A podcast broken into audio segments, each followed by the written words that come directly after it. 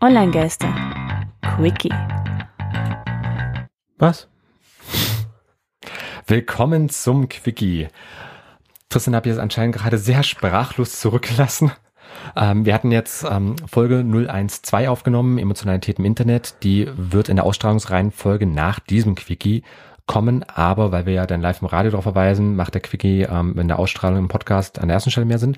Thema Snapchat, Snapchat und Prezi. Genau, Snapchat ist bei 166 Millionen täglich aktiven Nutzern. Das Und- ist den Anlegern aber nicht genug. Sie wollen mehr. Es sind doppelt so viele, wie Einwohner in Deutschland sind. Und das, also das sind für mich ziemlich, also das ist die Definition von First World Problems. Wir haben 166 Millionen aktive Nutzer. Wir haben mehr als die Bevölkerung der meisten Länder der Welt, die unseren Dienst nutzen. Und es ist uns zu wenig.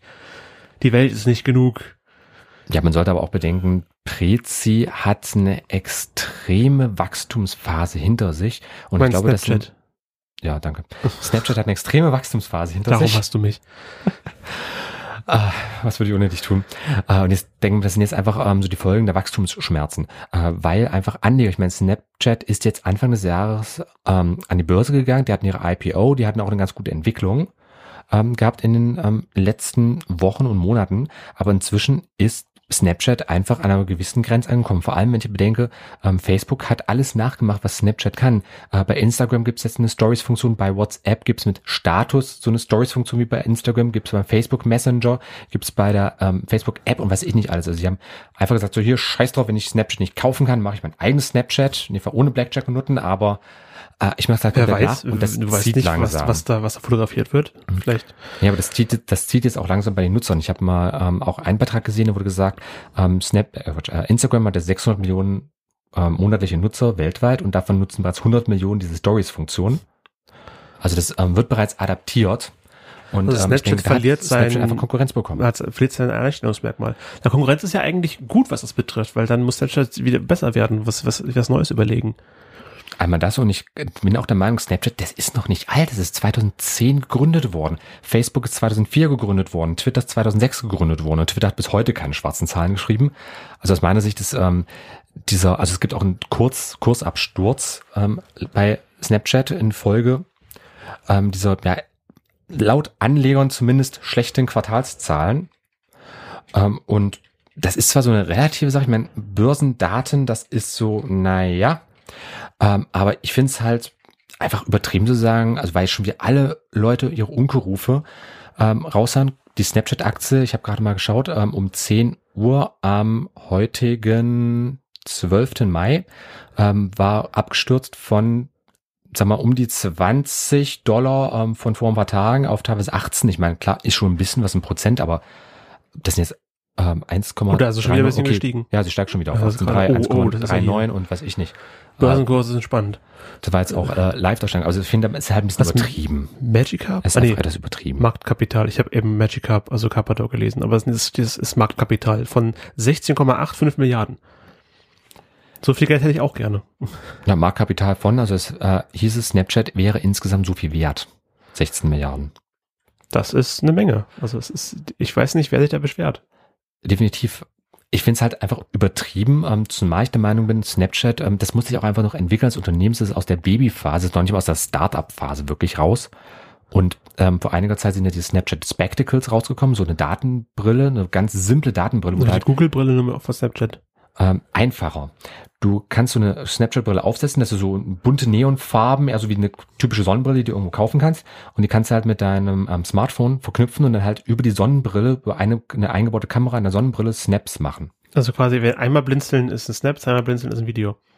So in etwa könnte man sagen. Also halt einfach über die Sonnenbrille kann ich Snapchat benutzen und das hat bislang zum Beispiel noch kein anderes Unternehmen. Und Snapchat hat zum Beispiel auch ähm, in den R&D-Bereich, also ähm, Entwicklung und Forschung, Forschung und Entwicklung, ähm, mehr Geld reingesteckt. Das erklärt natürlich auch ein bisschen die negativeren Zahlen. Dann gab's ähm, die ähm, Eröffnung bei der Börse. Da haben natürlich auch äh, die Geschäftsführer der Even Spiegel, was ich nicht alles, ähm, gleich noch ein paar Abfindungen hin und her bekommen. Also da ist auch erstmal rein rechnerisch ein Minus zwar, aber das ist dann halt so dieser übliche behördliche Rattenschwanz, der bei manchen Sachen einfach hinten dran hängt. Wo ich der Meinung bin, Snapchat, ich würde das jetzt nicht abschreiben. Es ist einfach nur die Honeymoon-Phase ist einfach vorbei. Die sind jetzt, kommen langsam in die Realität. Wir gucken, wie es sich entwickelt. Was hat sich denn noch entwickelt?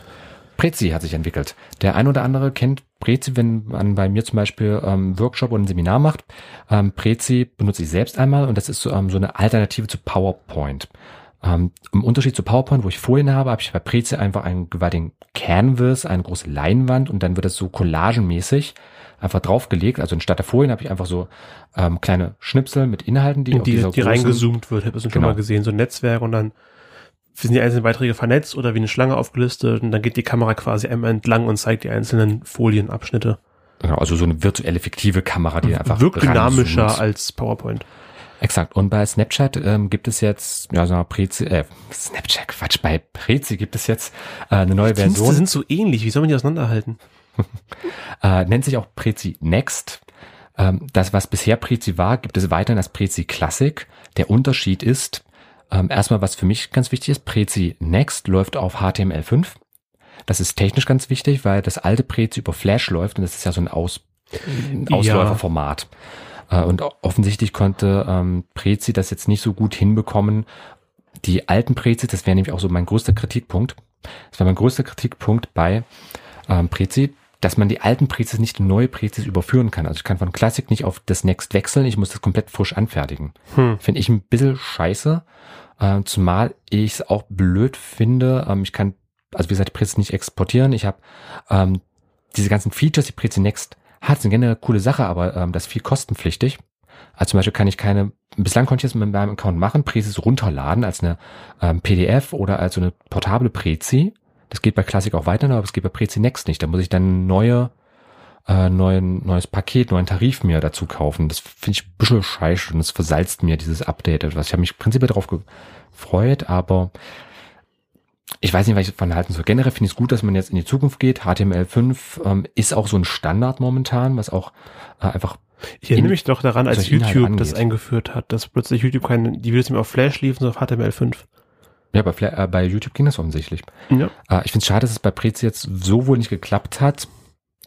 Ähm, zumindest was jetzt die Einfachheit des Übertragens angeht. Aber generell, äh, für die, die Prezis nutzen, die werden wahrscheinlich eh schon mal darüber informiert worden sein, aber für die, die sich frisch anmelden, ähm, ihr werdet jetzt automatisch auf Prezi Next angemeldet. Prezi Classic äh, bleibt halt den bisherigen Nutzern erhalten. Ich müsste aber mal schauen, ob frische Anmeldungen ähm, auch noch Prezi Classic nutzen können. Oder ob die Lässt automatisch ja auf Next überführt werden. Aber der der Prezi auch von Flash weg ist auf HTML5, was für Dienste gibt es noch, die Flash nutzen? Müssen wir immer noch den Flash-Player updaten? Zu ungünstigsten Zeitpunkten. Generell würde ich den Flashplayer schon noch updaten, weil viele Videosysteme darauf angewiesen sind. Einfach von der Aktualität wegen. Und ich glaube, Flash, das wird sich halt noch eine Weile halten. Zwangsweise. Wir werden Aber sehen. schauen wir mal.